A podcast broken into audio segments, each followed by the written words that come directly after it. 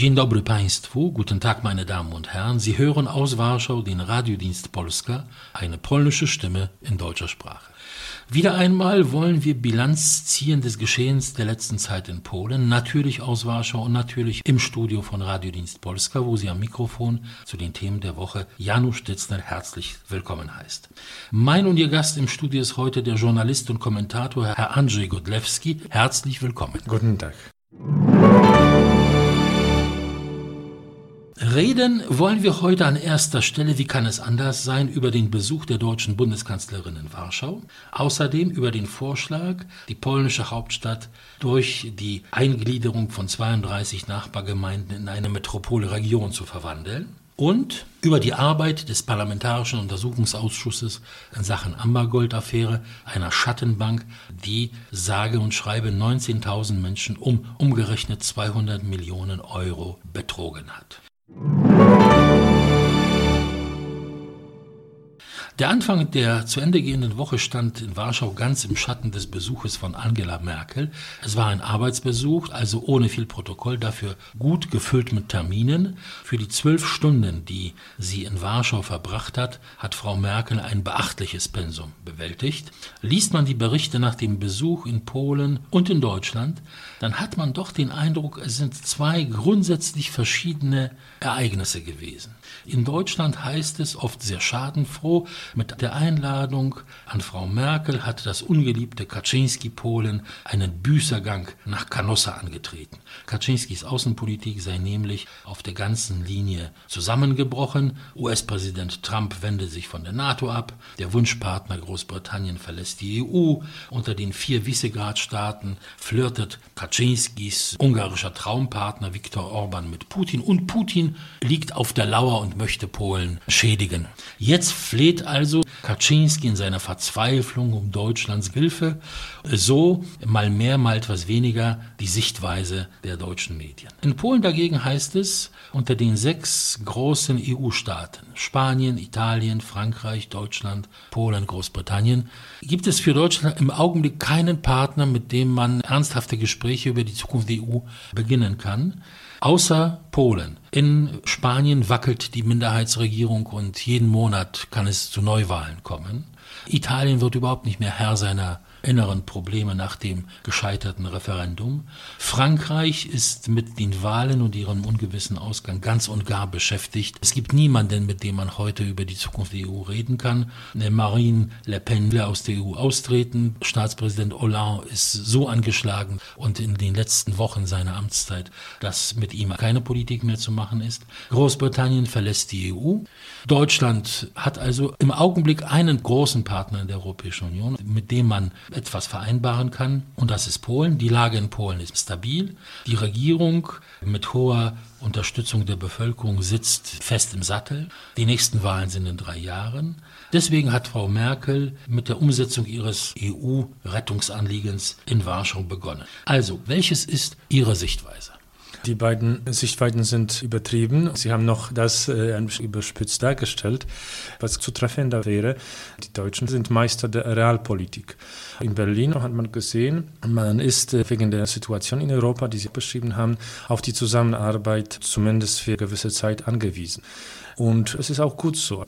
Was ist bei den Gesprächen in Warschau in Sachen EU-Rettung herausgekommen? Wie sind die Positionen, wo sind die Gemeinsamkeiten, wo sind die Unterschiede? Europa verschiedene Geschwindigkeiten. Diese Idee ist jetzt ziemlich lebhaft in Paris, in Rom. Wichtig war, dass die Bundeskanzlerin bekräftigt hat, dass es kein exklusives Europa geben wird, eine Union, die sich für einige EU-Mitglieder verschließen würde. Reform der EU. Wie ist die Haltung der polnischen Seite? Wie ist die Reaktion darauf der deutschen Seite? Das konnten wir auch bei diesem Besuch sehr gut heraushören. Die polnische Regierung möchte, dass die EU-Verträge neu verhandelt werden. Das hat die Bundeskanzlerin zur Kenntnis genommen. Skeptisch, denn die EU-Verträge zu verhandeln. Das dauert, viele Emotionen, sehr viele Krisensituationen, viel Stress, denn dieser Vertrag noch äh, in allen Parlamenten ratifiziert werden muss. Ein Referendum nicht nur in Irland, Variante in den Niederlanden oder in Frankreich. Das ist ein riskantes Spiel. Die polnische Meinung ist, man soll den Nationalstaaten etwas mehr Kompetenzen und Kraft geben, den nationalen Parlamenten. Einerseits äh, hört sich das gut an. Das ist gerade die Strömung, die durch Europa geht. Aber politisch, diplomatisch, das ist eine sehr schwere Aufgabe. Polen möchte die Stärkung des EU-Rates, wo die Ministerpräsidenten oder die Fachminister sich versammeln und Entscheidungen treffen. Vielleicht wäre es besser zurückzukehren zu dem kleinsten gemeinsamen Nenner der Abstimmung der Ministerpräsidenten. Vielleicht wäre das eine tragfähigere Plattform für die künftige EU, denn die EU-Kommission kann viel, befiehlt viel und ist letztendlich nicht in der Lage, sie umzusetzen. Sehe Frage der Immigranten, wo sich die EU-Kommission und ihre Chefs so heftig ins Zeug gelegt haben. Die EU-Kommission beansprucht immer mehr Kompetenzen und das ist oft gegen die geltenden EU-Verträge. Zweitens die Möglichkeit, durch die nationalen Parlamente EU-Beschlüsse rückgängig zu machen. Das ist die Frage mit einfacher Mehrheit, mit Zweidrittelmehrheit.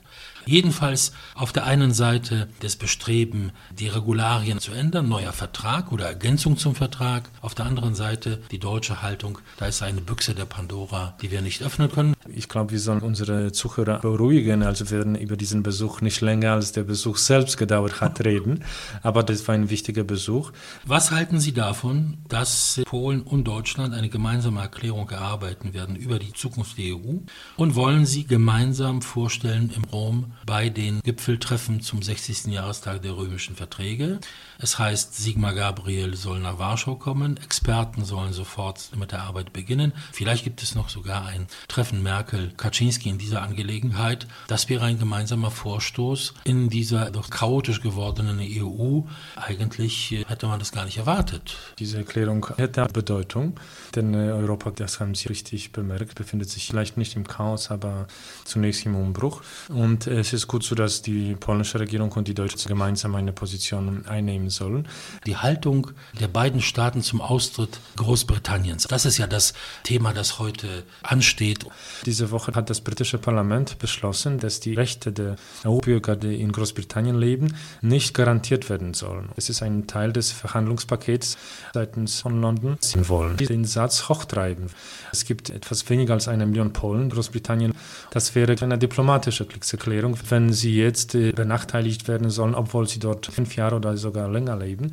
Aber wir wollen festhalten, Deutschland und Polen sind hier auf einer gemeinsamen Linie. Das heißt, Großbritannien nicht bestrafen für den Austritt, aber auch nicht zulassen, dass sich Großbritannien besondere Rechte vorhält. Und hier können wir auf die Unterstützung der Bundesrepublik hoffen. Umso mehr, dass auch einige hunderttausend Deutsche in Großbritannien leben, Geschäfte betreiben, arbeiten. Also hier gibt es eine Gemeinsamkeit. Schauen wir auf die bilateralen Beziehungen.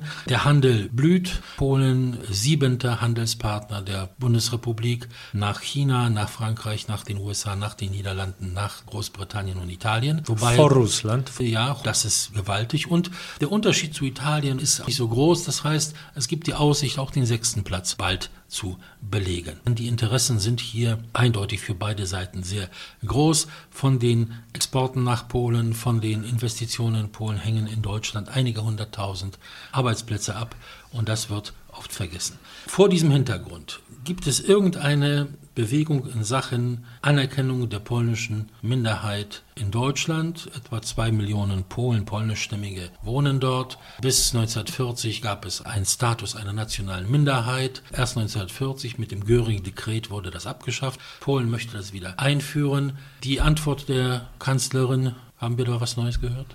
Ich glaube nicht. Das Thema wird seit vielen Jahren diskutiert. Ich weiß nicht, ob dieser Vorschlag die jetzige Regierung zufriedenstellen würde, aber da lag irgendwann der Vorschlag auf dem Tisch, dass ohne die Polen in Deutschland als Minderheit anzuerkennen, man den Polen in Deutschland die gleichen Rechte wie deutsche Minderheiten Polen hat, zuspricht.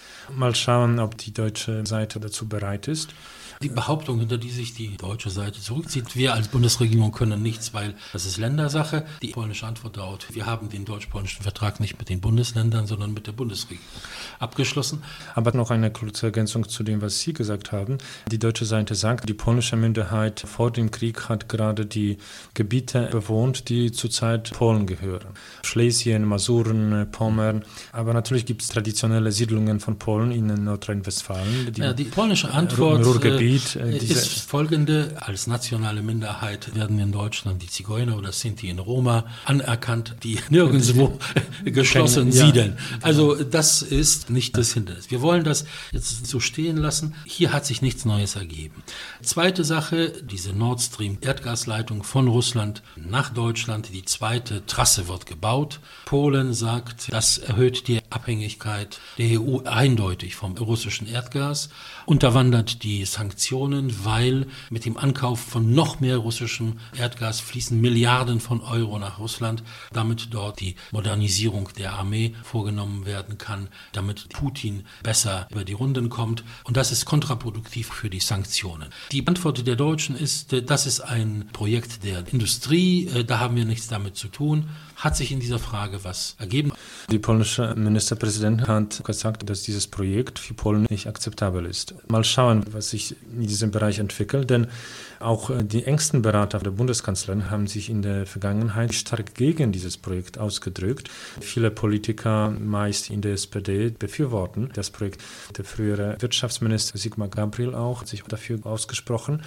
Es gibt viele Energiekonzerne in Deutschland, die dafür sind. Die waren sehr groß, aber wegen der Energiewende sind viele schwächer geworden.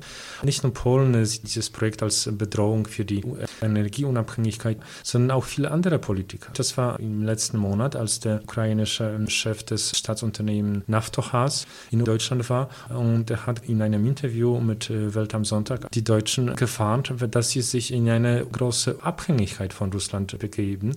Er hat erwähnt, die Situation in der Ukraine 2009, als einfach die Russen haben den Gashahn zugedreht. Und wenn Nord Stream ausgebaut werden soll, das würde bedeuten, dass der Transit über Ukraine einfach stirbt und das russische Gas wird über Deutschland fließen. Aber äh, es würde bedeuten, dass wir wirklich viel Gas aus Russland in Europa haben. Einige würden daran verdienen. Vielleicht kurzfristig würden auch manche Kunden davon profitieren. Aber in Zukunft würde es bedeuten, dass viele Entscheidungen, die nicht nur mit der Energie zusammenhängen, werden äh, irgendwie direkt oder indirekt mit Russland diskutiert werden müssen. Es ist nicht nur in polnischem Interesse, aber auch Interesse Deutschland, dass man sich so eine Autonomie nicht begrenzt, nicht äh, in die Abhängigkeit von einem Drittstaat äh, begibt. EU-Recht ist eindeutig. Man soll keine Monopole auf den EU-Märkten zulassen. Und bei der Gasversorgung gerade wächst so ein Monopol vom russischen Gazprom heran. Nichtsdestotrotz seitens der Bundeskanzlerin in diesem Fall schweigen. Sie führt eine Koalitionsregierung und ihre Regierung gibt es äh, Befürworter dieses Projekts. Immigranten. Man hatte den Eindruck, die Bundesrepublik akzeptiert das, was Polen und die Visegrad-Staaten vorschlagen. Jeder hilft, wo er kann. Die Visegrad-Staaten möchten keine Masseneinwanderung aus dem Nahen Osten. Sie sind aber bereit, Geld auszugeben für die Hilfe vor Ort. Und das tun sie auch. Es hieß, Polen soll noch mehr Hilfe schicken in Nordafrika, in Libanon, in Syrien, in Türkei, wo schon sowieso viel Geld aus Polen fließt. Kann man das so formulieren? Ja, denn äh, die Bundeskanzlerin hat sich selbst nicht jetzt, sondern früher bemerkt, dass ihre Flüchtlingspolitik äh, nicht mal in Deutschland akzeptiert wird. Es gab Gespräche mit der Ministerpräsidentin, mit dem Staatspräsidenten. In diesen Gesprächen kamen viele Themen zur Sprache. Und dann gab es am Ende noch das Gespräch mit Jarosław Kaczynski. Das hatte strategischen Charakter. Hier ging es um die Zukunft der EU. Wir haben schon darüber gesprochen, was da so geplant wird. Mit großem Erstaunen hat man erfahren, dass es schon im Juli 2016 ein Geheimtreffen zwischen Jarosław Kaczynski und Frau Merkel gab, irgendwo in Ostdeutschland, in einem schönen Schloss, ein ausführliches Gespräch. Hier scheinen zwei Politiker der schweren Gewichtsklasse aufeinander zuzugehen. Die Ankündigung, es könnte bald noch ein Gespräch geben, zeugte dafür. Kaczynski setzt jedenfalls unverhüllt auf Frau Merkel. Ihre Wiederwahl sei das Beste für Polen. Das hat er im Sommer gesagt. Das hat er jetzt nochmal wiederholt vor dem Besuch. Die Bundeskanzlerin hat sich dafür bei ihm ausdrücklich bedankt. Das wissen wir.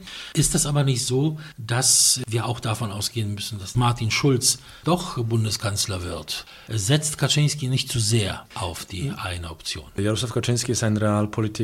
Ich glaube, er fühlt eine Affinität gegenüber der Bundeskanzlerin. Es ist eine schwierige, nicht Freundschaft, aber schwierige Beziehung. In der Vergangenheit hat er die Bundeskanzlerin oft kritisiert. Auch neulich in einem sehr interessanten Interview mit Frankfurter Allgemeinen Zeitung hat er auch zu großer Hegemonie von Angela Merkel kritisiert in Europa. Das war persönlich nicht gemeint, sondern politisch, was etwas daran ist. Die beiden kennen sich seit zehn Jahren, als Kaczynski Ministerpräsident gewesen ist. Sein Bruder war Staatspräsident in Polen.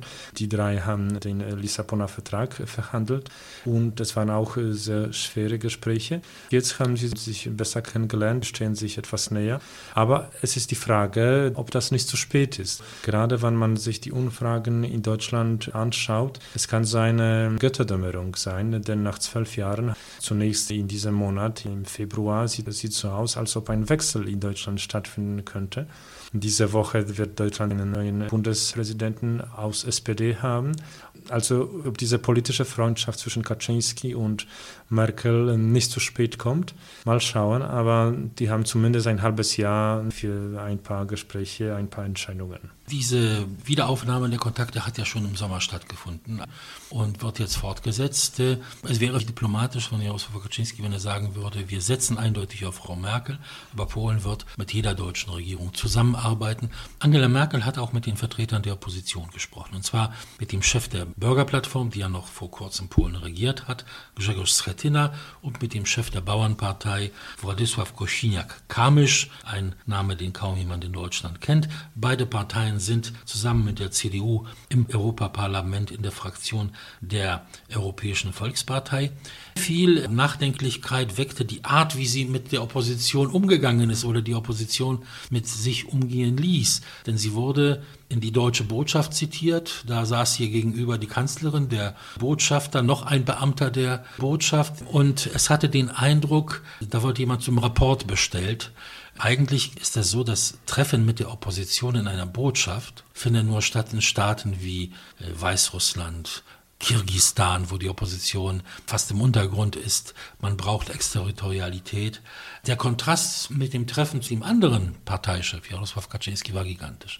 Neutrales Gebiet, ein exklusives Hotel mitten in Warschau, eine deutsche, eine polnische Fahne in der Ecke, sehr deutlich platziert. Da merkte man, zwei ebenbürtige Politiker sitzen da am Tisch. Und hier sitzt eine große Bundeskanzlerin, die gerade mit dem Vertreter der deutschen Minderheit gesprochen hat. Der ist zur Tür raus und dann kamen die beiden zum Rapport. Eine sehr ungelenke Situation, meiner Ansicht nach. Wir leben in der Zeit, wo die Bilder sprechen. Wenn man sich die Bilder anschaut vom Treffen mit Kaczynski, das haben Sie erwähnt, das hat staatsmännisch ausgeschaut. Das Treffen fand auf Einladung von Kaczynski statt und seine Leute haben das alles vorbereitet. Die waren die Gastgeber. Und die Opposition hat daran nicht gedacht, hat sich nicht gekümmert. Das Thema ist in Polen bemerkt worden, es ist oft äh, besprochen worden, aber andererseits werden die Bilder schnell durch andere Bilder ersetzt zum Schluss dieses Themas ein Umbruch, ein Durchbruch oder die Fortsetzung der deutsch-polnischen Beziehungen mit anderen Mitteln. Wichtig ist, dass man miteinander spricht. Es gibt in Polen, einem Land mit 38 Millionen Einwohnern, drei große Ballungsgebiete. Oberschlesien mit ca. 4 Millionen Einwohnern, die sogenannte Dreistadt, Gdańsk, Sopot, Gdynia und die umliegenden Gemeinden mit ca. 1,2 Millionen Einwohnern und Warschau. Warschau hat 1,7 Millionen Einwohner und etwa 700.000 Menschen, die um Warschau wohnen, die nach Warschau zur Arbeit fahren, die kommen, um Kultur zu genießen, Einkäufe zu tätigen. Es kam jetzt der Vorschlag auf, Warschau in eine Metropolregion zu verwandeln. Die totale Opposition, wie sie sich selbst bezeichnet, hat sofort darauf reagiert und sagte, das ist ein Anschlag auf die Demokratie. Und wir haben eine heftige Debatte um diese Metropolregion. Wollen wir kurz schildern, was da eigentlich geplant ist? Das Projekt sieht vor, dass 32 Gemeinden, die um Warschau liegen, an diese Metropole angegliedert werden sollen. Das würde bedeuten, dass Warschau, was jetzt 1,7 Millionen Einwohner hat, würde wachsen und 2,6 Millionen Einwohner haben und dass die Fläche dieser Metropole würde auch äh, viel größer sein, dreimal größer sogar. Was das Selbstverwaltungssystem angeht, würde es drei Stufensystem geben. Rat der Metropole Warschau, wo die neuen Gemeinden und die Stadtteile von Warschau auch vertreten werden.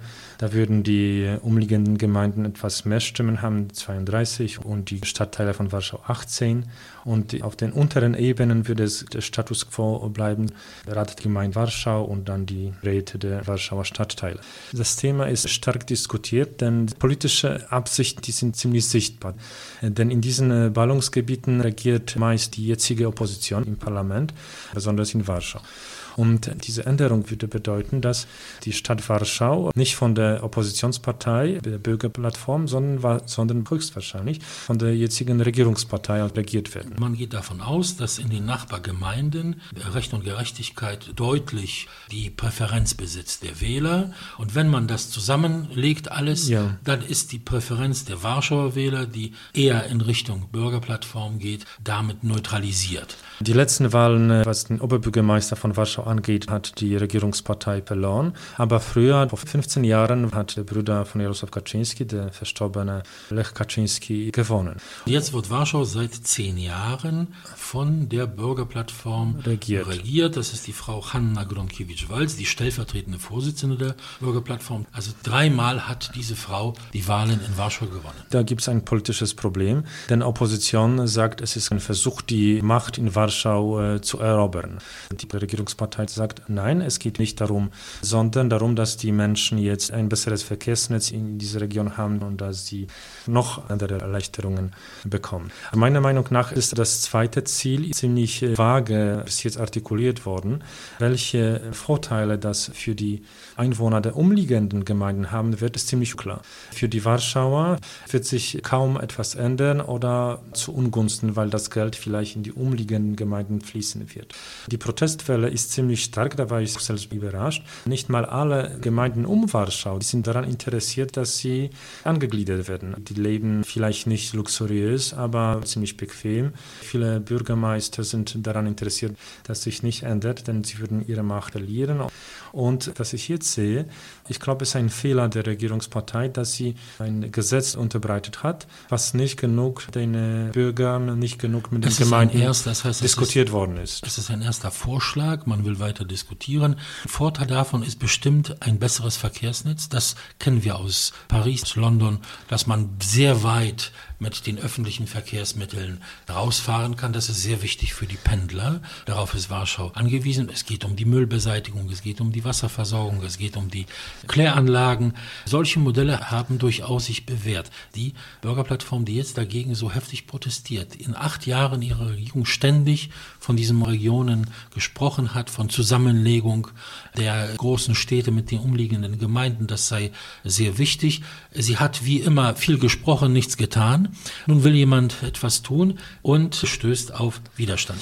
Die Sofortreaktion war ja ein Referendum in Warschau. Und im März Referendum organisieren. Wir sehen, ob das von dem Wojewoden, von dem Regierungspräsidenten genehmigt wird. Vielleicht nicht, dann wird es ein Anliegen für das Verwaltungsgericht sein. Wenn man sich die Landkarte anschaut, das würde bedeuten, dass es zwischen Nord und Süd 70 Kilometer gibt. Wirklich so eine große Metropole, ob nicht mal größer als Berlin sein sollte. Ob so schnell diese Gemeinden integriert werden können, wage ich zu bestreiten. Natürlich wäre es schön, wenn Warschau organisch wächst, wie bis jetzt, dass man nicht auf einmal 32 Gemeinden anschließt, sondern vielleicht drei, zwei, die wirklich es wollen, die wirklich nahe Warschau sind. Das wäre für alle Seiten verkraftbar. Mich macht stutzig diese dreistufige Verwaltung ein Rat für die Metropole, ein Rat für Warschau und dann noch Räte in den Warschauer Stadtteilen. Das ist viel. Entweder eine Metropolregion mit einem Bürgermeister, mit einem Rat und vielleicht äh, zweistufig. Dreistufig ist meiner Ansicht nach zu viel. Wir werden darüber diskutieren. Viele unserer Zuhörer kennen den Namen Amber Gold, eine Schattenbank, die zwei Jahre lang im Rampenlicht stehend, mit großer Werbung, mit großer Aufmerksamkeit der Medien versehen, mir nichts, dir nichts, 19.000 Kunden um etwa 200 Millionen Euro betrogen hat, umgerechnet bis sie endlich geschlossen wurde. Ein Ehepaar, das sie eröffnet hat, hinter Gitter kam. Eine Affäre, die hochpolitisch ist, weil erstens die Frage ist, ob Donald Tusk als Ministerpräsident wohl wissend, wie es darum steht, nichts getan hat, um dieses Ende dieser Schattenbank zu beschleunigen. Und sein Sohn, Michał, war Angestellter nicht dieser Bank, aber einer Fluglinie, die diese Schattenbank schnell gegründet hat. Und die dritte Dimension, warum alle Behörden, Staatsanwaltschaften, Polizei, Steuerbehörden, Bankenaufsicht dieses so lange toleriert haben. Es heißt, ein normaler Strafprozess kann das alles nicht beantworten. Es geht dann um die Schuldfrage und die Strafe für die Leute, die das verursacht haben. Von den 200 Millionen Euro ist nicht viel übrig geblieben. Wo ist das Geld?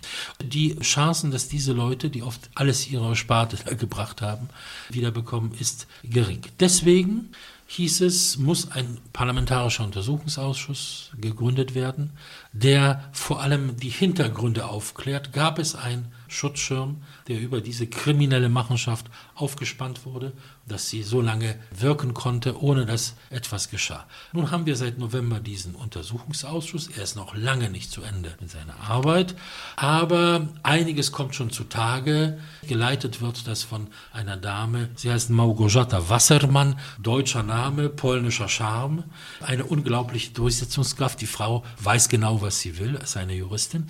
Fünf Richter sind vernommen worden, 15 Staatsanwälte, der ehemalige Generalstaatsanwalt Andrzej Seremet darunter, der ehemalige Justizminister Jarosław Gowin, fünf Beamte der Bankenaufsicht und es werden noch einige Dutzend mehr sein. So die Schilderung, wie sind Ihre Eindrücke nach diesen paar Monaten?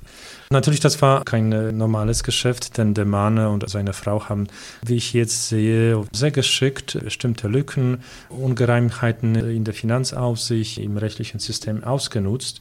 Die haben auch ziemlich smart, ziemlich durchdacht viele politische, kulturelle Projekte finanziell unterstützt. Gdańsk Zoo. Hat ein neues Affenhaus bekommen. So Ausstellungen, äh, eine politische Partei und so weiter. Das hat viele Beamte oder die Richter lahmgelegt. Und der Sohn des Ministerpräsidenten ist da auch. Also in Polen haben wir eine Tradition, dass diese Untersuchungsausschüsse eine wichtige Rolle spielen. Vor zehn Jahren, der erste Ausschuss war wirklich am wichtigsten. Es gab viele Fernsehberichte, viele politische Karrieren sind beschleunigt worden.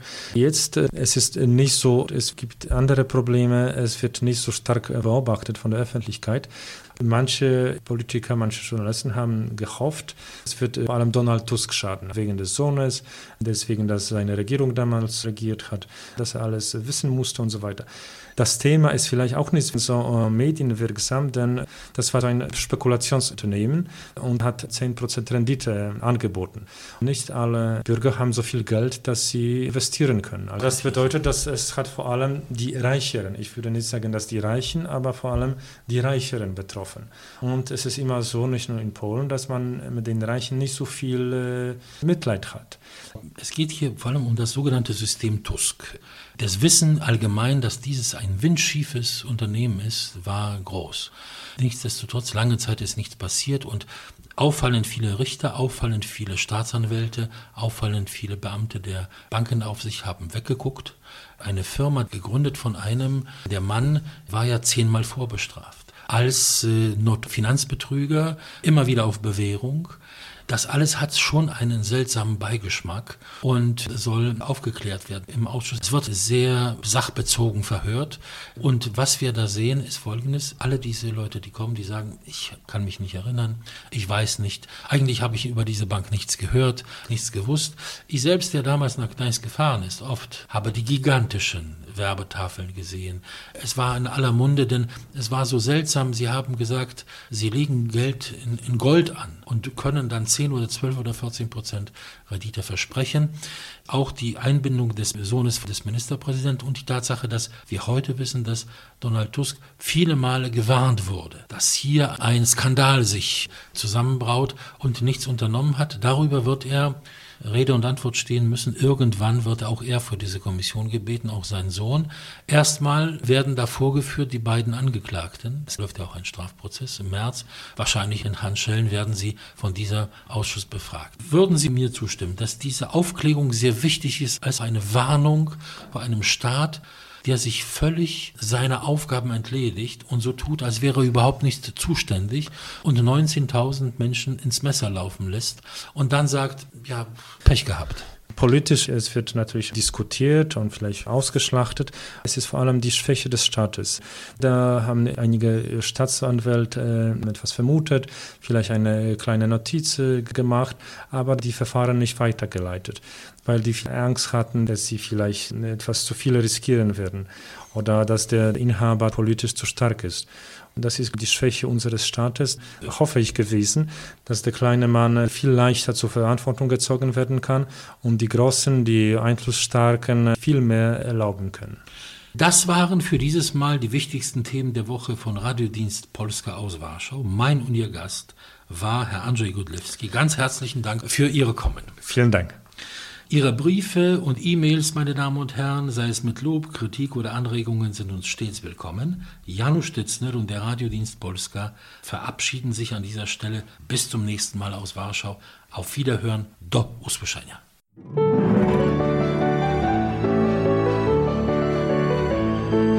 Radiodienst Polska aus Polen über Polen.